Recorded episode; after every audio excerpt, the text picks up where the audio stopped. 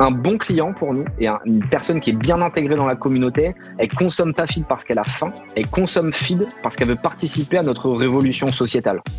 Salut, c'est Lamia du Wagon. Bienvenue sur notre podcast dédié aux entrepreneurs.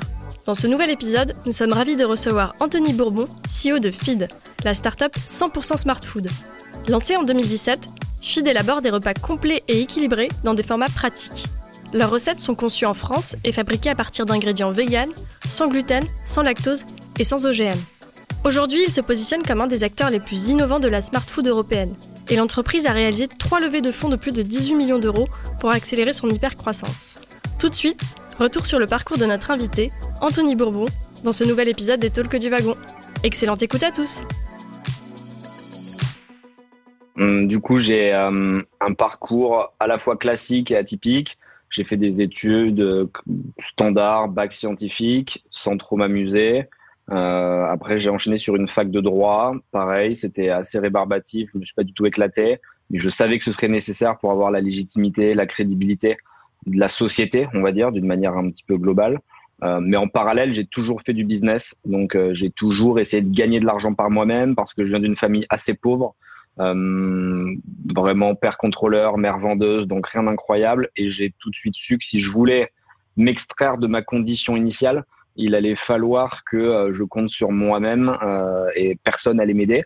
Donc j'ai quelques rancœurs avec l'éducation nationale que je trouve pas forcément hyper adaptée à l'explosivité ou aux personnalités qui ont un talent ou des skills très particuliers. On ne les aide pas à aller les chercher. Et c'est pour ça que je suis ravi aujourd'hui de participer à ce podcast parce que je crois beaucoup dans, dans les nouvelles manières d'apprendre, les nouvelles façons de se former. Euh, aujourd'hui, avec le digital, on a vraiment possibilité d'aller chercher l'information euh, où elle est. Donc, euh, si je l'avais eu ces possibilités, j'aurais sûrement participé à ce genre de, de programme. Et puis après, bah, de, de, fil en aiguille, j'ai enchaîné sur des business un peu classiques, l'immobilier, de l'investissement. J'ai beaucoup voyagé, fait de l'import-export. Euh, plein de business assez assez différents. J'ai toujours essayé de trouver des opportunités en regardant autour de moi euh, et euh, en essayant de trouver ce que les autres ne, ne faisaient pas. Ça m'a permis de gagner de l'argent assez rapidement, d'enchaîner. Et puis au cours de toutes ces aventures, j'avais pas forcément le temps de bien manger parce qu'on voyageait beaucoup. Euh, et c'est là qu'en fait l'idée de feed s'est assez naturellement imposée à moi. Je faisais pas mal de sport et du coup la nutrition c'était un sujet qui était important. Euh, et j'avais pas de substitut de repas qui était pratique, qui était complet. Il y avait que des produits de régime euh, pour perdre du poids, mais moi c'était pas mon, objectif du tout. Et du coup, bon, ben, j'ai créé Feed pour mes besoins au début dans ma cuisine, pour moi, mes potes. Et très rapidement, il y a eu une, une secret sauce qui a prise et puis ça a gonflé sur les réseaux sociaux.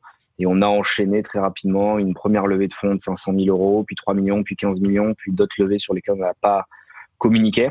Donc tout a été assez rapide. Voilà le, début de l'histoire. Ok, donc euh, détermination et innovation dès, les, dès tes débuts. Ok, euh, si on s'intéresse donc euh, un peu plus au produit feed, donc tu as clairement exposé d'où est née l'idée. combien de temps entre le, déclic personnel sur ton expérience et l'exécution, le, lancement du projet de l'aventure feed Six mois. C'était en juin 2016, été 2016, on va dire que vraiment j'ai commencé à utiliser les produits pour mes besoins perso dans mon appart. Et en six mois, j'ai amélioré le produit. J'ai senti qu'il y avait une traction, donc on a lancé des précommandes euh, avec un vieux site Squarespace. Pour ceux qui connaissent, ça va sûrement parler à pas mal de monde ici. C'est euh, un CMS américain qui est pas du tout fait à la base pour le e-commerce, mais comme j'y connaissais rien, j'avais pris celui-là, je, trouvais les templates jolis en fait. Et, du coup, euh, on avait commencé sur Squarespace, et puis après on avait muté sur Shopify, etc. Et ça a pris, il y a, il y a eu de l'attraction, donc ouais, en six mois on a activé.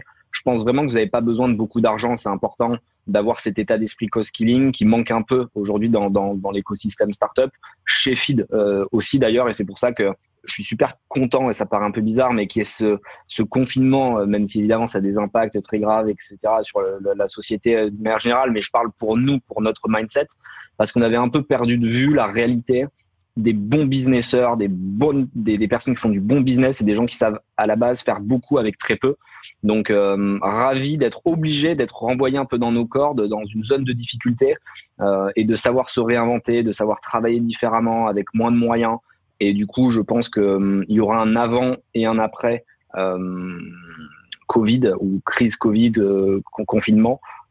et ça nous a bien remis les idées en place. Donc, au final, toujours voir le verre à moitié plein, pas à moitié vide. Il y en a beaucoup qui vont se plaindre de cette crise et évidemment, elle est très compliquée. mais néanmoins, dans chaque crise, il y a des opportunités, il y a des manières de se réinventer et c'est ce qu'on va essayer de faire.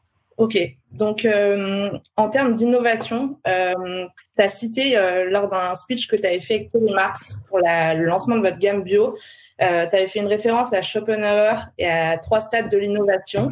D'abord moqué, combattu et après démocratisé. Pour toi, le produit feed, il en est où aujourd'hui de ces étapes?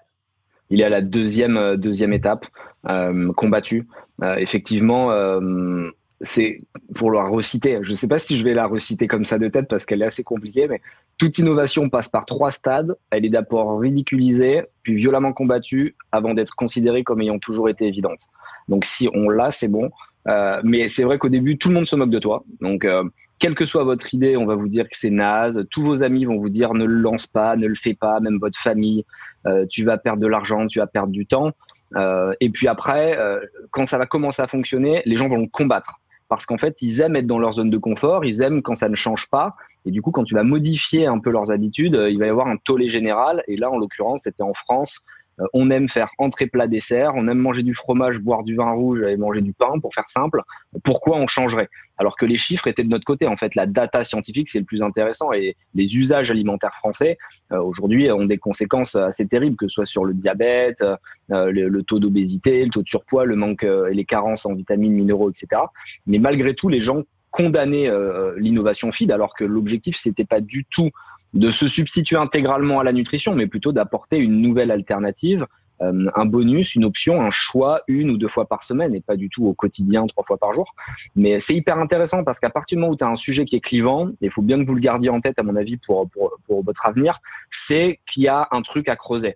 Si votre sujet il intéresse personne et que ça déclenche pas d'émotion, euh, c'est pas super bon signe. Donc même si c'est de la haine, c'est plutôt cool en fait. Et nous, on a beaucoup utilisé la haine de la société pour être connu. Il y a plein de gens qui nous ont déclenché des bad buzz, qui ont euh, bitché sur euh, sur sur feed, mais c'était pas grave parce que quand ils faisaient au final sur Twitter, sur les réseaux sociaux, ils réalisaient pas que nous, ça nous faisait des clics, qu'on posait des cookies à pleine balle sur les gens qui venaient visiter le site et qu'on les retargetait derrière. Et donc même sur les 10, on n'en chope qu'un, c'est pas grave, c'est quand même un mec qui est venu gratuitement pour nous. Donc ne pas avoir peur d'être clivant et de toute manière, c'est pas que le, le, peuple est con, mais euh, le peuple n'est pas capable de projeter euh, ce dont il a besoin. C'est-à-dire que parfois le peuple, il faut lui imposer des choses. C'est une autre phrase d'Henry Ford, euh, l'inventeur de la voiture, qui disait si j'avais demandé aux gens ce qu'ils voulaient à l'époque, ils m'auraient dit des voitures, des, chevaux plus rapides. Euh, bon bah c'est exactement la même chose, c'est-à-dire que on n'arrive on n'arrive pas à se projeter, on n'arrive pas à, à, voir ce qu'on veut avant qu'on nous le mette sous le nez. Toutes les grandes innovations, elles ont été décriées au départ que ce soit Airbnb, que ce soit Uber, euh, les, les, iPhones, tout le monde euh, s'en moquait au début, le surgelé, euh, les micro-ondes. Donc c'est plutôt bon signe, n'ayez pas peur d'être client. Ok, on reviendra euh, sur cette ambivalence euh, du public un peu plus tard. Mais euh, donc tu parlais des problèmes de nutrition justement en France aujourd'hui. Vous proposez des produits sains, équilibrés, sans lactose, sans gluten. Comment est-ce que, avec des ingrédients de qualité comme ça, vous arrivez à produire des, des, produits finaux aussi peu chers euh, Est-ce que tu peux nous parler un peu de ta supply chain? En fait, le, secret, c'est qu'on achète d'énormes quantités. Et donc, vu que c'est toujours les mêmes matières premières qu'on utilise pour nos recettes, ça va être des flocons d'avoine, des graines de sarrasin, de la farine de lin, euh, de l'huile d'olive, etc. On va utiliser cette base dans nos bars, dans nos poudres, dans nos boissons, et ça nous permet vraiment d'avoir des prix très compétitifs euh, et du coup de proposer un repas qui soit le moins cher possible. Il faut aussi savoir que hum, c'est un peu comme dans le mobile. Quand euh, Xavier Niel il est arrivé avec Free, personne comprenait comment il pouvait mettre des forfaits aussi peu chers. Mais en fait, c'est juste que lui, il était au bon prix du marché et que les autres craquaient complètement sur leur pricing. Donc Fit, c'est un peu pareil. Les gens se sont tellement habitués à payer cher en allant au restaurant, sont habitués à payer cher en faisant des courses qui la plupart du temps sont de qualité médiocre. Quand tu leur amènes un produit pas cher, ils ont l'impression que c'est forcément pas très qualitatif. Et en fait, il y a eu un vrai besoin de démocratisation. On avait besoin de leur expliquer, c'est pas parce que c'est pas cher que c'est pas bon pour vous en fait. Et il faut pas avoir peur euh, du prix parce qu'au final c'est juste qu'on veut démocratiser et nous c'est hyper important ça fait partie de nos valeurs de mettre le produit à disposition de tous quand tu regardes les sujets innovants la food tech la plupart du temps c'est des des produits qui sont inaccessibles. C'est-à-dire que ça va être fait pour euh, les gens qui vivent dans le 6e et 7e arrondissement de Paris et qui peuvent mettre 25 euros pour tester un produit. Et nous, on avait vraiment à cœur que ce produit il soit pour le peuple parce que moi-même j'en viens et du coup je considère que la vraie innovation elle doit parler à la masse euh, et c'est pour ça que dès le début on a cassé nos prix alors que nos fonds d'investissement nous poussaient plutôt au contraire à, à, les monter en disant mais travaillez votre votre CM1 votre CM1 c'est la, la, marge brute du produit mettez plus haut euh, les, les, le pricing mais on voulait pas et c'est aussi pour ça que ça a fonctionné parce que les, les gens ont compris qu'on préférait faire moins de marge et en vendre plus euh, plutôt que euh, vouloir faire un truc élitiste Ok. Euh, et tu revendiques souvent euh, la volonté de pas se reposer sur l'existant et de faire évoluer FID en permanence. Euh, tu as dit aussi qu'au départ, euh, c'était clairement pas euh, l'idée de créer un produit de régime. Vous avez diversifié votre gamme avec un produit ligne. Euh, produit, ouais, je crois que c'est ça, un produit pour garder la ligne. Light. light. C'est quoi pour toi la limite à pas franchir pour garder l'ADN initial de Feed dans ses évolutions? En gros, les, les, les, les, produits de régime, c'est des systèmes de cure. C'est des systèmes de cure où ils vont vous dire il faut manger euh, euh, trois fois par jour pendant un mois et vous allez perdre du poids. Nous, à aucun moment, on parle de perte de poids agressive parce que nos nutritionnistes n'y croient pas eux-mêmes. C'est-à-dire que n'importe quelle personne qui se respecte un temps soit peu euh, et qui est censée avoir des qualifications médicales, contrairement à la plupart des médecins qui vendent leurs programmes pourris à la télé, euh, c'est de dire le corps pour qu'il soit efficace sur le long terme et ne pas avoir une reprise ou un rebond, un effet yo-yo, euh, il faut l'adapter petit à petit. Et si en fait tu prives ton corps de certains organismes, de certains nutriments, et que euh, pendant trois semaines, mais dès que tu vas remanger un bout de pain, il va le stocker, il va sauter sur les graisses, il va sauter sur les glucides pour les conserver, parce qu'il va se dire je vais plus en avoir après. Donc nous, ce qu'on invite les gens à faire, c'est de modifier petit à petit leurs habitudes, faire du sport et non pas consommer feed light dans un, une optique de perte de poids hyper rapide, mais plutôt pour les aider à compenser leurs excès. Typiquement, tu as fait un gros repas le midi, tu as fait un gros déj euh, avec tes collègues de travail. Bon, en ce moment, c'est compliqué, mais euh, en temps normal, tu fais un gros déj. Ben, le soir, pour compenser, tu vas manger une barre light ou un, un shaker light et ça te permet d'avoir tous les nutriments dont tu as besoin, mais avec très peu de calories. Donc c'est pas forcément pour perdre du poids. On a plein de gens qui veulent pas perdre du poids, mais qui ont juste un peu faim et qui veulent faire un repas normal pour pas non plus quand même aller au lit le ventre vide. Bon bah ils vont prendre un, un light et ça leur permet d'avoir tout ce dont ils ont besoin. Et puis après évidemment si vous voulez perdre du poids et être agressif dans votre dans votre euh, dans votre objectif on va dire corporel personnel vous pouvez très bien le consommer comme un produit de régime mais c'est pas comme ça qu'il a été pensé ok une alternative possible et donc sur votre euh, votre marché, le marché de la, food, euh, si on s'intéresse un peu à vos à vos clients, euh, qui sont vos clients et déjà qui sont-ils et combien sont-ils? On en a beaucoup, on communique plus sur le nombre parce qu'on est sous NDA depuis qu'on a fait une dernière levée de fonds sur laquelle on est resté assez, assez discret. On en a beaucoup. On, on, vend dans plus de 40 pays aujourd'hui via notre site internet, dans plus de 10 pays avec euh, les retailers classiques, traditionnels, donc les, équivalents de Franprix, Monoprix, Carrefour euh, en France. Euh, et du coup, euh, l'idée, c'est vraiment de se concentrer sur un segment qui va comprendre notre message. Parce que feed, c'est plus qu'un simple repas où tu vas chercher tes nutriments. c'est une manière de montrer à tout le monde que tout est possible. vraiment, ça fait partie de notre ADN. On recrute des gens qui sont écorchés vifs la plupart du temps chez Feed, qui ont une histoire compliqués, qui viennent d'un milieu social défavorisé, qui n'ont pas forcément fait des études, mais qui ont une envie de revanche en fait sur la vie. Et cette envie de revanche, on considère qu'il faut la transmettre au consommateur, euh, à la fois en lui proposant un bon repas, mais surtout en le mettant dans un mindset de d'atteinte de ses objectifs. Et quand je parle d'atteinte de ses objectifs, c'est pas forcément financier. Euh, on nous reproche souvent de dire ah, vous voulez créer euh, l'esclavagisme moderne. On n'a pas dit que c'était que pour travailler en fait. Ça peut être pour faire plus de sport, pour euh, jouer plus de musique, pour lire plus de bouquins, pour voyager plus, pour passer plus de temps avec ta famille, avec tes amis, peu importe en réalité. Donc vraiment, on s'est concentré sur les gens qui voulaient se dépasser en quelque sorte. Et les gens qui veulent se dépasser, bah, souvent ils ont des patterns communs. Euh, c'est des gens qui ont, on va dire, entre 20 et 35 ans parce qu'ils sont dans la force de l'âge, ils ont la motivation, ils viennent de sortir de leurs études et ils ont envie de tout exploser. Euh, c'est des gens qui sont euh, la plupart du temps urbains et qui n'ont pas forcément le temps de bien préparer à manger ou qui n'ont pas de jardin pour avoir des bons fruits, des bons légumes parce que ça coûte cher dans les grandes villes et qui vont chercher de temps en temps des alternatives. Après, on a vraiment une base de consommateurs qui est super large et même dans des tout petits villages, on nous commande du feed parce qu'en fait, n'importe quelle personne qui a envie de se dépasser peut consommer du feed.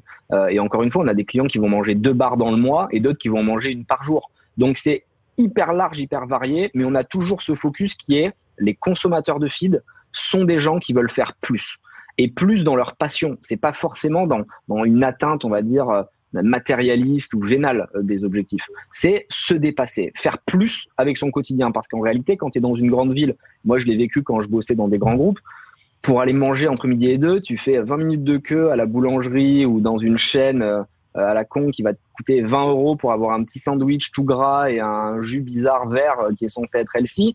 Euh, au final, tu vas avoir faim euh, deux heures après parce que tu as un index glycémique hyper haut, ce qui fait que tu vas digérer très vite.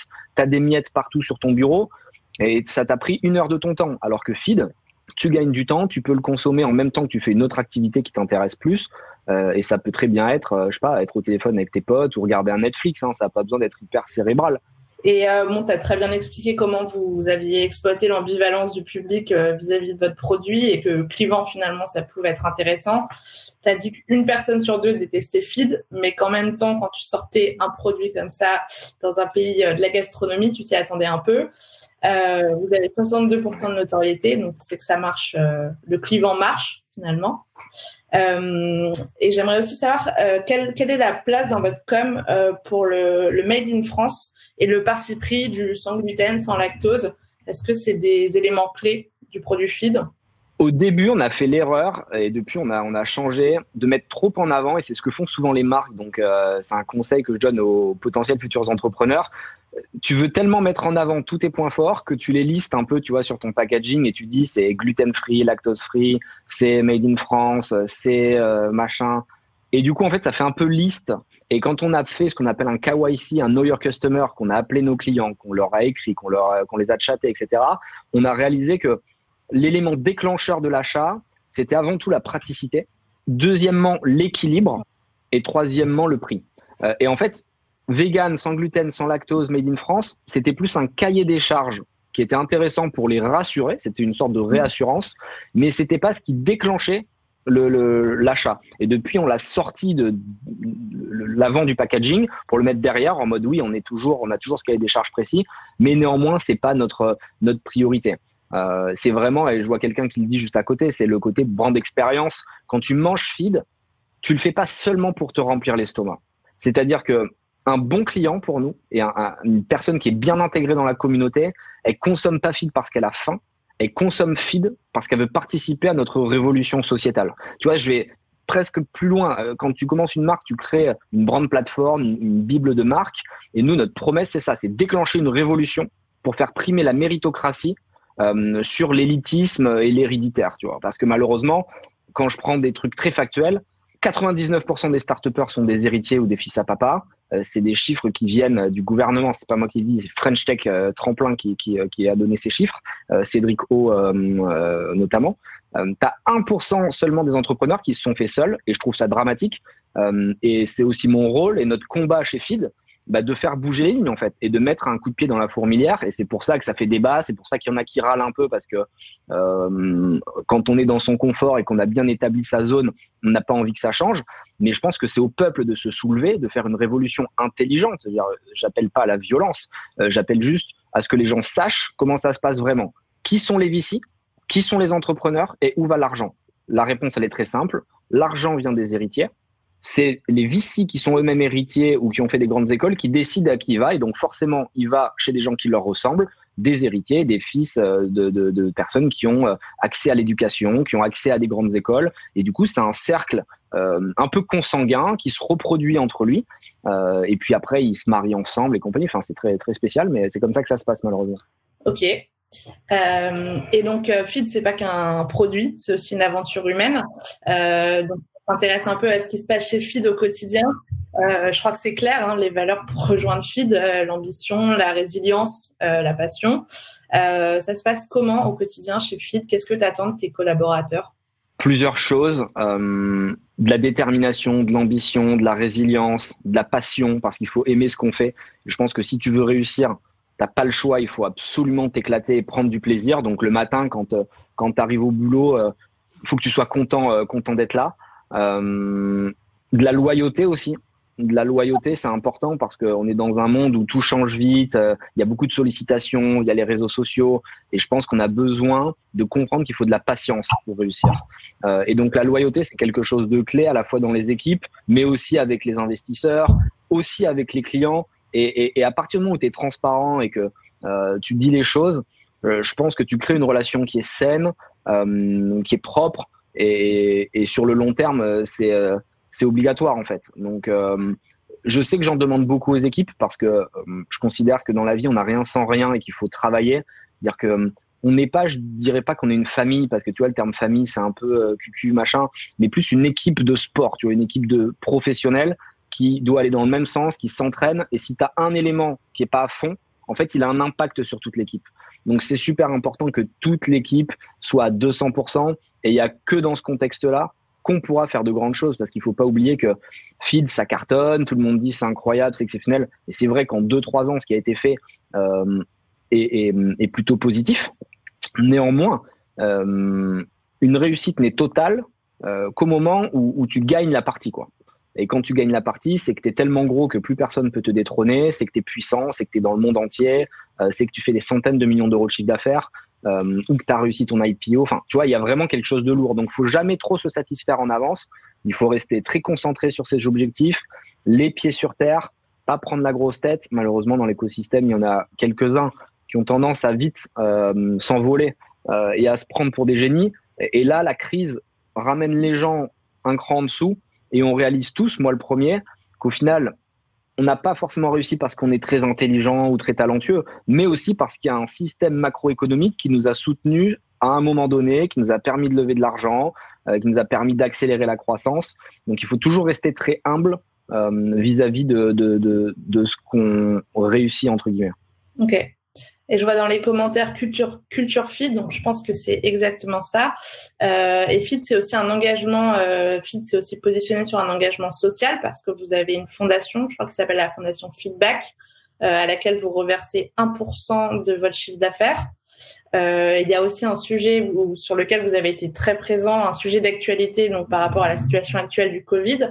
Euh, vous avez lancé votre nouvelle gamme de produits il y a un mois, euh, dont as décidé de maintenir le lancement commercial, mais de, de ne pas faire la campagne publicitaire. Et à la place de ça, tu as utilisé les fonds euh, pour livrer des repas en masse euh, aux soignants et aux pompiers. Euh, donc, euh, comment vous avez décidé de, en peu de temps, je pense, de cette euh, de cette initiative? Il a fallu être super réactif, super rapide. Effectivement, ça fait plus d'un an qu'on travaillait sur le lancement de la nouvelle version Feed. Euh, la précédente nous convenait plus, elle nous représentait pas justement, on sentait pas cette motivation, cette énergie qu'on peut aujourd'hui voir sur les packaging avec des mots très forts où on est là pour inspirer au quotidien les jeunes à se dépasser. Et on s'est dit qu'est-ce qu'on fait? Est-ce qu'on y va? On n'y va pas? Il y a le Covid. Et en fait, on s'est dit, c'est pas aux éléments extérieurs, au monde extérieur, à une crise euh, qu'on ne maîtrise pas, de venir nous imposer nos propres choix. Donc, on lance quand même la marque, mais pour ne, pour montrer à quoi sert Feed, c'était une superbe occasion. Euh, de retourner en fait la crise à notre avantage. Et c'est-à-dire qu'on l'a pas fait pour faire un buzz médiatique ou pour faire du marketing, mais en même temps que ça a apporté à la marque, parce que ça nous a apporté de la notoriété, ça a apporté aussi à la société. Donc on a distribué plus de 200 000 repas, on a participé à des cagnottes comme Protège ton soignant qui ont euh, depuis levé plus de 4 millions 500 000 euros. On était les premiers entrepreneurs euh, à avoir lancé le truc, à avoir apporté de l'argent, à avoir communiqué dessus, et depuis le buzz a à, s'est occupé du reste. Il y a un super travail des équipes. Euh, au début, il y avait trois euh, bénévoles. Maintenant, je crois qu'il y en a plus de 100. Enfin, c'est quelque chose de fou. Et c'est pour dire qu'en réalité, une boîte qui fonctionne, c'est une boîte qui a des valeurs qui sont réelles, une boîte qui ne se travestit pas. Et quand on a décidé d'aider euh, les hôpitaux en leur livrant des repas, en leur livrant des machines, des respirateurs, des masques, des surmasques, ben quelque part, en fait, on avait aligné les planètes. C'est-à-dire qu'en même temps, on faisait notre travail, c'est-à-dire que nous, on doit faire du business et on a des investisseurs, on doit rendre des comptes, mais en même temps, on fait ce qui nous plaît et on montre que tu peux très bien euh, faire du chiffre d'affaires tout en ayant des valeurs qui soient sociales, sociétales, apportées sans te travestir. Et c'était hyper important parce que la fille du, la, la, team comprenait pourquoi elle devait se lever le matin. Et donc, on n'était pas là juste pour sauver notre boîte, on était là aussi pour participer très humblement euh, pour apporter une solution dans cette crise qui est, qui est terrible. Ok. Euh, et si on s'intéresse un peu du coup à tes, enfin vos objectifs pour l'avenir, la, vision pour la suite, euh, vous avez fait 10 millions de chiffre d'affaires en 2019. Je crois que tu parles du milliard dans 5 ans. Euh, c'est ambitieux. Comment on atteint un milliard en 5 ans? C'est vrai qu'on communique moins sur nos, sur nos, sur nos chiffres depuis la, la dernière levée, mais ce qui est sûr, c'est que la croissance est très importante. Néanmoins, il ne faut pas être obsédé par les chiffres de top line parce que ça fait faire des mauvais choix. Il y a un bouquin d'ailleurs que je vous conseille qui s'appelle Infinite Game euh, qui explique que le business, il n'y a pas un coup de sifflet final. Il n'y a pas comme dans un match de foot ou de basket quelqu'un, un arbitre qui va te dire bon bah c'est terminé, euh, vous pouvez rentrer chez vous. Il y a un gagnant, un perdant. Ce qui compte, c'est de faire des choix qui vont ancrer la marque sur des générations, sur plusieurs générations. Et donc il faut toujours se projeter assez loin et ne pas faire l'erreur qu'on a pu faire au début d'ailleurs, et on le reconnaît très humblement, de vouloir peut-être vendre trop de produits, vendre un produit en disant aux gens achetez mon produit, achetez ma barre, achetez ma bouteille, mais plutôt ancrer des valeurs de marque et expliquer pourquoi cette brand elle est efficace et elle représente une génération. Et l'idée, c'est de faire de Feed cette marque générationnelle qui va symboliser l'engagement personnel, qui va symboliser l'envie de s'en sortir, avec des valeurs qui sont super saines, à savoir je travaille pour m'en sortir, j'aime ce que je fais, euh, oui je suis ambitieux et j'ai pas peur de le dire, je suis résilient et je sais que je vais connaître l'échec, mais l'échec est mon ami et c'est comme ça que je vais apprendre. Et du coup il y a que des valeurs positives derrière et je pense qu'il est super important qu'on soit capable de se réinventer d'un point de vue marketing et c'est ce qu'on a fait avec euh, les soignants, c'est ce qu'on est en train de travailler avec Feedback, notre fondation, plutôt que de dépenser dans des spots télé, plutôt que de dépenser dans des affichages métro, continuer à aider des gens qui sont dans le dépassement et ça permettra d'ancrer la marque dans les esprits de manière super positive, aussi par l'émotion, parce que l'émotion c'est hyper important et surtout dans une crise comme ça, tu te souviens des, moments forts. Euh, et c'est, euh, à mon avis, ce qui va nous permettre de passer le next step d'une simple marque à quelque chose de, plus puissant qui va, qui va rester dans les mémoires. Ok, super, merci. Euh, et une question aussi sur ta vision pour la suite. Vous êtes aujourd'hui valorisé à 200 millions d'euros. Tu as clairement affirmé que vous aviez été approché par des grands groupes de l'agroalimentaire pour un potentiel rachat, mais que c'était pas euh, le sujet pour le moment. Tu as aussi dit que si les grands groupes euh, n'intégraient pas des startups euh, telles que Feed, tant pour leurs produits que pour les esprits qui y travaillent, elles n'allaient pas tenir sur le marché. Donc finalement, c'est quoi ta position? Est-ce que c'est potentiellement d'être acheté, mais quand vous serez valorisé à plus, c'est quoi ta, ta position là-dessus?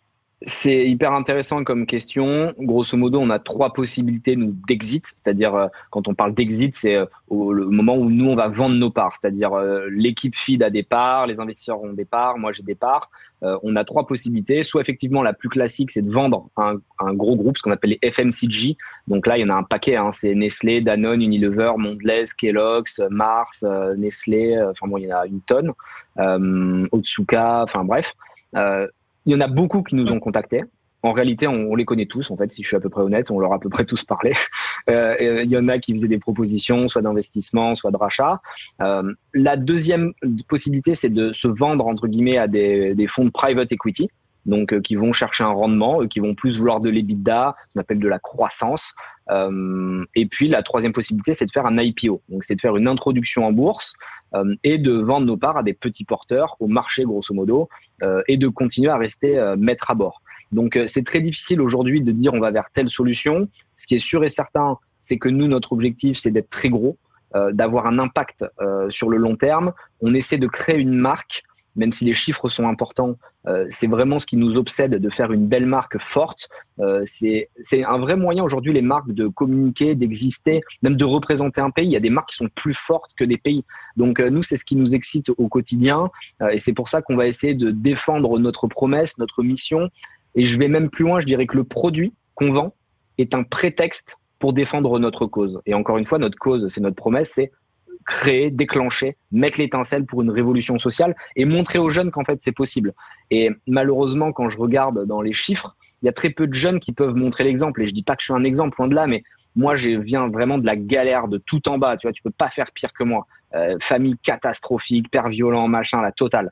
Et si j'y arrive très humblement, d'autres pourront se dire, dans la même situation euh, que moi quand j'avais 16, 17 ans, ben, si lui il l'a fait, moi je peux le faire. Moi, tu vois, je suis pas un mec très intelligent, je suis pas un mec brillant, je suis pas un mec qui a fait des études exceptionnelles à Polytechnique ou je sais pas quoi. Je suis un mec normal en fait. Je suis un mec du peuple. Mais par contre, je suis déterminé, je suis ambitieux, je suis résilient et je lâche jamais rien. Et en fait, si les gens comprennent qu'avec ces quatre mots clés tu peux créer des business de plusieurs centaines de millions, voire de milliards, il n'y a plus de limite. Et tu inverses le rapport de force. Il en faut quelques-uns et c'est cette énergie qu'on veut réussir à transmettre. Ok, et donc, euh, donc tu as clairement défini le stéréotype du start-upper parisien euh, sorti d'HEC. Et pour ceux peut-être au wagon qui auraient fait HEC, par exemple, euh, est-ce que pour autant, euh, ils peuvent aussi, eux, avoir euh, autant d'ambition et de résilience peut-être que que toi sans avoir peut-être autant galéré Est-ce qu'ils ont une place chez FID Évidemment, on a plein de, personnes qui sont de HEC ou de grandes écoles. Nous, ce qu'on veut, c'est des gens qui sont déterminés et qui ont de l'ambition. Euh, et chacun a son histoire personnelle. C'est-à-dire que moi, mon histoire, c'est d'avoir connu la galère, c'est d'avoir souffert, etc. Euh, mais j'ai tout autant de respect pour celui qui est un héritier, euh, qui va, bah, j'ai un exemple très clair, très simple. C'est Stanislas de Benzman, qui est une des plus grandes fortunes françaises, euh, qui a son fils Théobald. Théobald, il pourrait se la couler douce. C'est le CEO de Sheffing, pour ceux qui connaissent pas, euh, qui marche bien. Il aurait pu euh, ne rien faire de sa vie et profiter de l'argent de son père. Et c'est un mec, il est comme moi, il est ultra bullish, il crée des boîtes, il échoue, il recommence, il réessaie. Et il a la même détermination. Donc en fait, chacun a son histoire. Le plus important, c'est de ne pas se travestir c'est de ne pas se mentir à soi-même et de ne pas mentir au public. Parce qu'en fait, la, communauté, les consommateurs savent exactement ce qu'il y a derrière. Et c'est pour ça que la politique, ça fonctionne plus en France, parce qu'en fait, c'est des gens qui prennent des rôles, euh, qui viennent tous du sérail, qui viennent tous des mêmes écoles, du même endroit. Et donc, ils ont beau changer leur discours, on sait que derrière, ça vient du même, euh, du même moule. Et, et, les gens, en fait, ils y croient plus. Ils cherchent des gens qui sont vrais, qui sont authentiques parfois au risque de tomber dans certaines extrêmes ou, comme dans certains pays, il y a des gens qui ont été élus euh, à la surprise générale. Et, du coup, les gens s'y attendaient pas. Mais c'est parce qu'ils ont tellement envie de renverser le système établi, ils ont tellement envie d'avoir de la nouveauté, qu'ils sont prêts à voter pour des gens qui, euh, qui bousculent le système. Donc évidemment, tout le monde est le bienvenu et on adore les gens brillants, intelligents. Ce qu'on veut, c'est juste des gens qui sont motivés. Et euh, Nicolas euh, du, du, offline, qui est le head offline, il est là depuis le début de l'aventure. C'est un HEC graduate programme euh, qui était dans un grand groupe Coca-Cola. Enfin, vraiment le, le, le, cliché du mec à la réussite parfaite. Qui, qui, aurait dû rester dans un grand groupe entre guillemets s'il avait suivi son cursus normal il a pris son risque, il est venu chez FID au début, il a pris des BSPCE, il est là, il est sur le terrain, il charbonne comme tout le monde. Et en fait, j'ai autant de respect pour Nicolas que pour un mec qui vient de la rue. Moi, ce que je veux, c'est des personnes qui sont déterminées. Ok, déterminé. Je pense que ça restera dans les dans les esprits du wagon. Euh, et donc si euh, donc comme tu sais le wagon forme euh, de futurs entrepreneurs, euh, est-ce que tu aurais un conseil à donner euh, à, ceux qui aimeraient se lancer dans cet écosystème euh, que tu décris aujourd'hui comme un peu normé? Comment on fait la différence aujourd'hui? Il faut être authentique ça va être assez basique parce qu'il n'y a pas de recette magique, mais il faut être authentique, il faut être soi-même. Ne rentrez pas dans les cases euh, qu'on va chercher à vous imposer. Si vous n'avez pas fait des grandes écoles, si vous parlez pas quatre langues, ça sert à rien de faire semblant. Vous êtes vous-même, vous êtes vrai, vous alignez votre énergie, et c'est même positif d'être différent parce qu'en fait, les VC vont rencontrer toute la journée des profils types qui se ressemblent. Donc, quand vous arrivez dans une pièce avec une énergie qui est nouvelle, il se passe quelque chose pour eux. Donc, soyez authentique, soyez vrai. Deuxième conseil, soyez résilient. C'est le seul point commun entre tous les entrepreneurs qui ont réussi, c'est qu'ils n'ont pas abandonné. Tous ceux qui ont vendu, tous ceux qui ont exit, tous ceux qui s'en sont bien sortis, ils n'ont pas abandonné. Et croyez-moi, ils ont tous eu des moments difficiles. Il y a aucune aventure entrepreneuriale qui n'a pas eu de galère. Ça n'existe pas. Donc euh, vraiment, il faut pas lâcher, il faut pas avoir peur de l'échec. Et peut-être le troisième point important, au-delà de ambition, détermination et tout, ça vous l'avez compris, c'est de pas trop écouter les autres, de pas trop écouter les critiques, parce qu'il y aura toujours des gens, et sûrement qu'il y en a dans le chat à l'heure actuelle, qui vont vouloir critiquer, qui vont vouloir bitch qui vont vouloir donner leurs conseils. Mais qui sont ces gens? Qu'est-ce qu'ils ont fait? Est-ce qu'ils ont fait de grandes choses dans leur vie? Est-ce qu'ils ont recruté des gens? Est-ce qu'ils ont montré l'exemple? Vous ne pouvez pas perdre du temps à répondre à toutes ces personnes-là. Ce qu'il faut, c'est que vous concentriez sur vous, sur votre projet. Et si le monde entier vous dit que votre projet est nul, que vous êtes un con, c'est pas grave en fait, c'est bon signe. Ne perdez pas de temps avec des gens qui se cachent derrière un pseudo. le plus important, c'est de vous concentrer sur votre travail, sur les gens qui vous soutiennent, sur les gens qui vous animent. Trouver les bonnes personnes qui vont vous pousser vers le haut. C'est super important. C'est hyper important parce que au final, il suffit d'avoir une personne qui est positive pour que votre vie change. Et, je donne souvent cet exemple pour ceux qui nous suivent de temps en temps. Mais moi, il y a une personne qui s'appelle Mélanie qui m'a aidé euh, quand personne ne croyait en moi. J'avais 18-19 ans, je venais d'une famille pauvre, j'étais limite à la rue, j'avais pas un euro. Et elle m'a dit, je vois en toi une énergie et un potentiel et je vais te soutenir et je vais t'aider pour atteindre tes rêves. Et si j'avais pas rencontré cette, cette fille, je pense que j'aurais pu mal tourner, j'aurais pu faire autre chose. Je sais pas ce que j'aurais fait aujourd'hui, mais en tout cas, j'aurais sûrement pas fait quelque chose d'aussi bien euh, que, ce qu'on a essayé modestement de, générer. Donc, euh, trouvez votre Mélanie, trouvez votre personne qui croit en vous avant que vous ayez réussi. Parce que quand vous avez réussi ou quand vous avez de l'argent, et malheureusement, moi, j'ai été pauvre et j'ai été riche, entre guillemets, par rapport aux jeunes de mon âge, parce qu'on a fait des cash out, on a d'autres business qui a marché, on a fait de l'immobilier. Toutes les portes s'ouvrent. Donc, ne vous inquiétez pas. Quand vous serez riche, la vie, elle sera cool. Tous ceux qui vous disent euh, l'argent ne fait pas le bonheur, etc., c'est des conneries. Euh, l'argent contribue fortement euh, à votre épanouissement personnel. Évidemment, il faut pas devenir un blaireau et, et, et s'acheter euh, des trucs tous les jours, tomber dans l'opulence, ne pas respecter les autres. Mais à partir du moment où vous êtes intelligent, que vous êtes construit, l'argent vous permet de vous développer beaucoup plus vite, euh, euh, de voyager plus, euh, d'avoir plus accès à la culture, de créer des fondations, de reverser, d'aider des jeunes. Quels que soient vos objectifs, ça vous aidera. Donc c'est pas une finalité en soi, et je pense vraiment que même pour moi qui aime beaucoup l'argent, c'est pas mon objectif de vie, mais c'est un outil pour atteindre ta promesse globale. Tu vois, tout à l'heure on parlait de bible de marque. Moi-même, j'ai une bible de marque à titre perso. Tu vois, je me suis fixé mes objectifs, et moi, ma promesse, c'est d'être libre c'est la liberté, tu vois. Je me bats au quotidien pour être libre et faire ce que je veux. Et c'est ça qui est super intéressant en fait. C'est que le matin quand je me lève, je fais ce qui me passionne. Et c'est un cercle vertueux parce que comme je fais ce qui me passionne, naturellement, j'y prends du plaisir, j'ai envie de le faire plus et je suis plutôt pas mauvais dans ce que je fais. Donc trouvez ce qui vous anime, écoutez-vous et c'est la meilleure manière de vivre votre vie euh, à 200%. Ok, merci beaucoup. Euh, J'avais bon, forcément encore plein de questions, euh, mais qui sont aussi posées dans le chat, donc je vais laisser euh, euh Lamia nous rejoindre euh, et, euh, et laisser les, les autres prendre le relais. Merci Anthony. Bonsoir, rebonsoir à tous. Alors du coup, on va passer aux questions qui sont dans le chat. je vais remonter un petit peu. Quelle est ta plus belle revanche, Anthony? Bah, c'est une revanche de vie globale, on va dire. Euh, c'est à la base, moi, à 16-17 ans, j'étais dans la rue euh, parce que mon père était hyper violent, ma mère était dépressive, enfin, situation familiale explosive. Euh, et du coup, personne ne parie sur moi à ce moment-là, si tu veux. Même ma famille, personne ne prend parti. Tu vois, c'est le père était violent, donc personne voulait trop s'impliquer. Enfin, c'est assez impressionnant à distance de réaliser à quel point tu peux très vite être lâché, tu vois, dans la nature. mais c'est aussi hyper formateur. Donc encore une fois, ne vous n'allez pas dans la complainte, ne faites pas Calimero, même quand vous êtes dans une étape extrêmement difficile, parce que cette étape-là, même si sur le moment vous le voyez pas, elle va vous construire et elle va vous permettre de devenir une meilleure version de vous-même. Donc ouais, ma plus belle revanche, c'est ma revanche perso de me dire, j'avais pas les cartes en main pour gagner, et au final, petit à petit, à force d'échecs, de résilience, j'ai pu tirer un peu mes cartes du jeu, j'ai pu tirer mon épingle du jeu plutôt, et j'ai pu faire une vie en fait qui me va. Et ce qui est cool, c'est que j'ai de rendre j'ai de compte à rendre à personne. Euh, et aujourd'hui, je commence à atteindre cette liberté qui était hyper importante euh, depuis toujours pour moi. Merci. Euh, une question de Michael. Feed serait-il un mode de vie, brand d'expérience? Ouais, clairement. C'est bien résumé. Quand tu manges feed, et je dis pas qu'il faut le manger tous les jours pour être dans la brand d'expérience, loin de là, mais tu vois, genre tu manges une ou deux barres par semaine, tu es déjà dans un mindset positif. Et c'est ce que nous disent les gens, c'est ce qui est assez impressionnant, les consommateurs.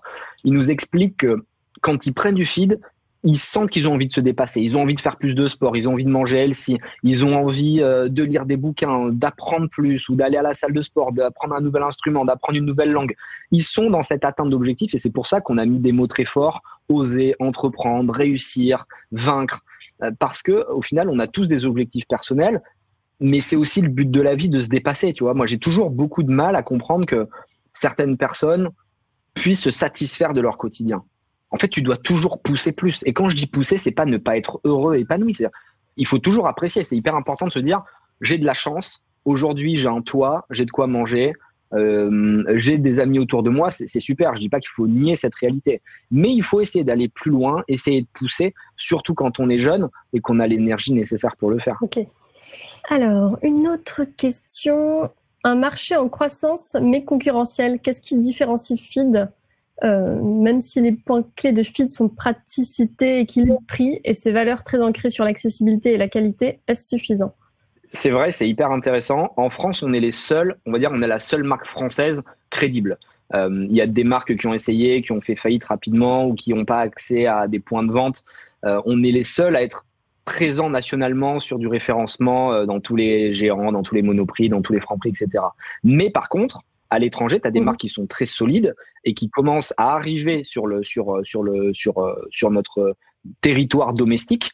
Et en fait, la manière de se distinguer, au-delà évidemment de bons produits, le goût, euh, parce que c'est hyper important aussi de regarder la qualité des recettes qu'il y a à l'intérieur. Il y a beaucoup de marques qui viennent de l'Europe de l'Est ou qui viennent de certains pays et quand tu creuses un peu les recettes, c'est pas terrible.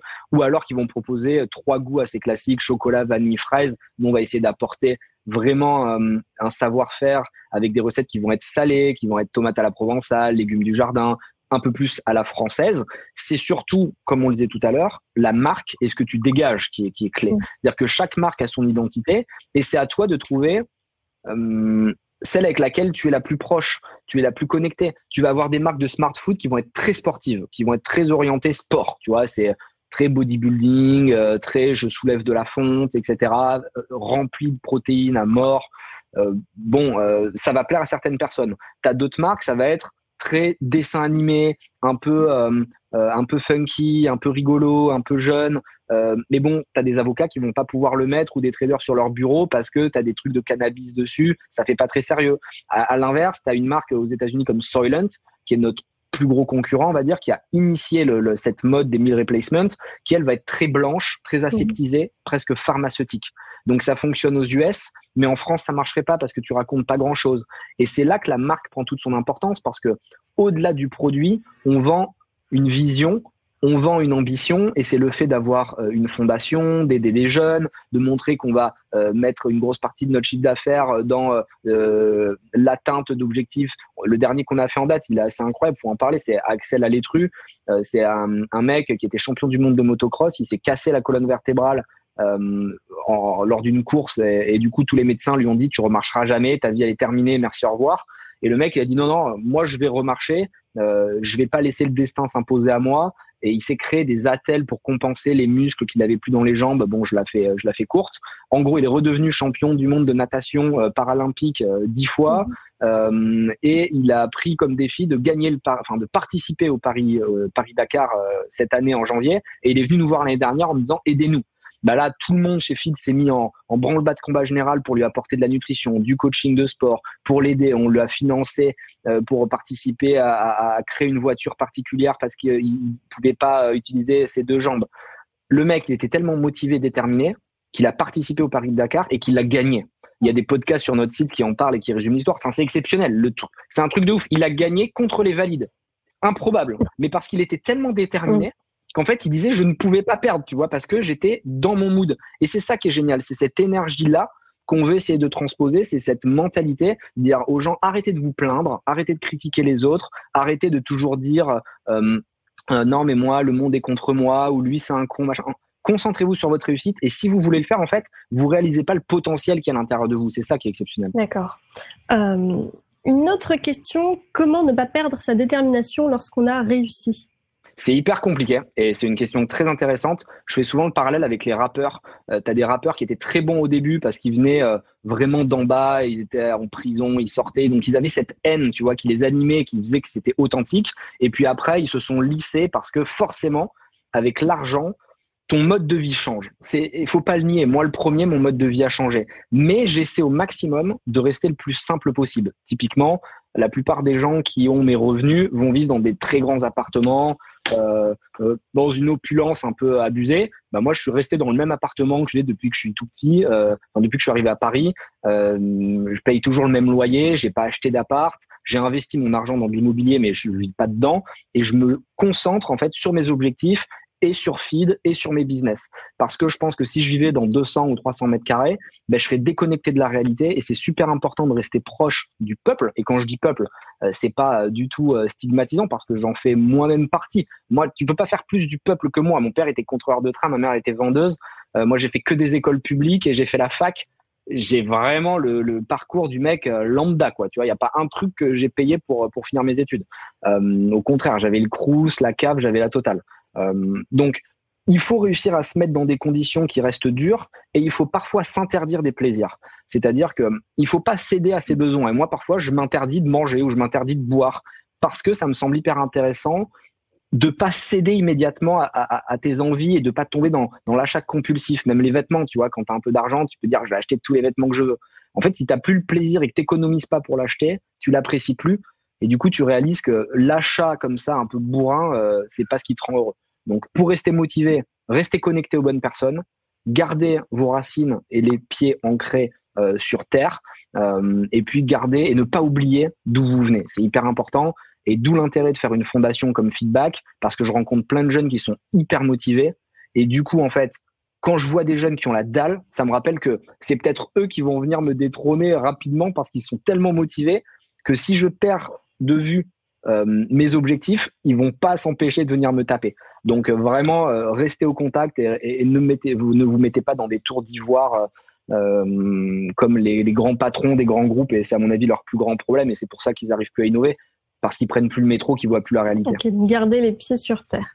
Je vais prendre une dernière question et ensuite on ira applaudir nos héros du quotidien, les soignants, les vendeurs, les caissiers, toutes les personnes qui en ce moment font tourner l'économie. donc du coup, bonjour Anthony, une question de Thomas. Merci pour ton énergie. Quel conseil donnerais-tu à un entrepreneur qui se lance et qui doit faire face à cette situation de crise, business en B2B à l'arrêt, démarchage commercial quasi impossible Que ferais-tu dans ce contexte? Cash is king dans ce moment-là. Cash is king, culture is king. Tu as deux kings. Donc, euh, d'une, il faut que tu en profites si tu fais pas d'argent pour bien ancrer ta marque et comprendre euh, qui tu es. Faire ce travail de brand plateforme, poser ta promesse, ta mission, les valeurs que tu veux te fixer pour atteindre tes objectifs. Euh, pour, pour ce faire, le mieux, c'est de parler avec ton entourage parce que la marque est souvent le prolongement du fondateur. Donc ça sert à rien d'essayer d'inventer ce que doit être ta marque. Il faut juste que tu prennes ce qui te caractérise et que tu le mettes dans ta société. Et c'est souvent le, plus authentique, le plus naturel. Deuxièmement, essayer de te réinventer, essayer de, de switcher ton modèle très rapidement si tu peux.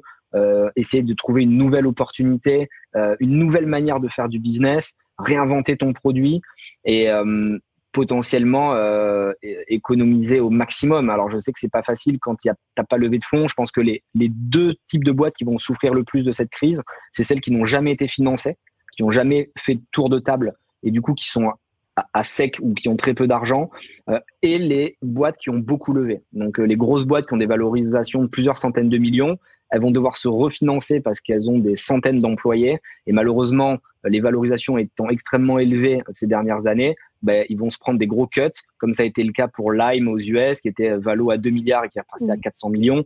Bon, ben là, quand tu es fondateur, tu te fais exploser tes parts parce que tu as des systèmes de waterfall, de préférence qui font que les investisseurs récupèrent avec des clauses de BSA ratchet euh, la plupart de tes parts. Euh, donc, faire le dos rond, attendre que ça passe, et le soleil revient toujours. C'est un peu facile à dire, mais il faut attendre, il faut être résilient.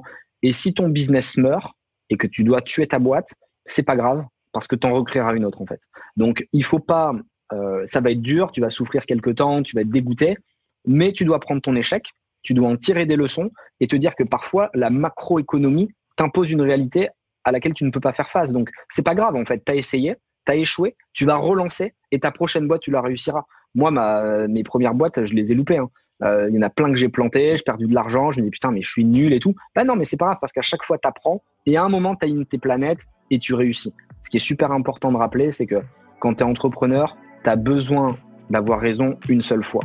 Donc aie raison une seule fois et ta vie aura changé. C'est fini pour aujourd'hui. J'espère que cet épisode vous a plu. Si l'univers de la tech vous intéresse et que vous souhaitez participer à nos prochains événements, rendez-vous sur la page Eventbrite du Wagon Paris. Vous y découvrirez les dates de nos prochains talks d'entrepreneurs, ainsi que tous les ateliers d'introduction au développement web et à la data science que l'on organise régulièrement sur notre campus. À très bientôt!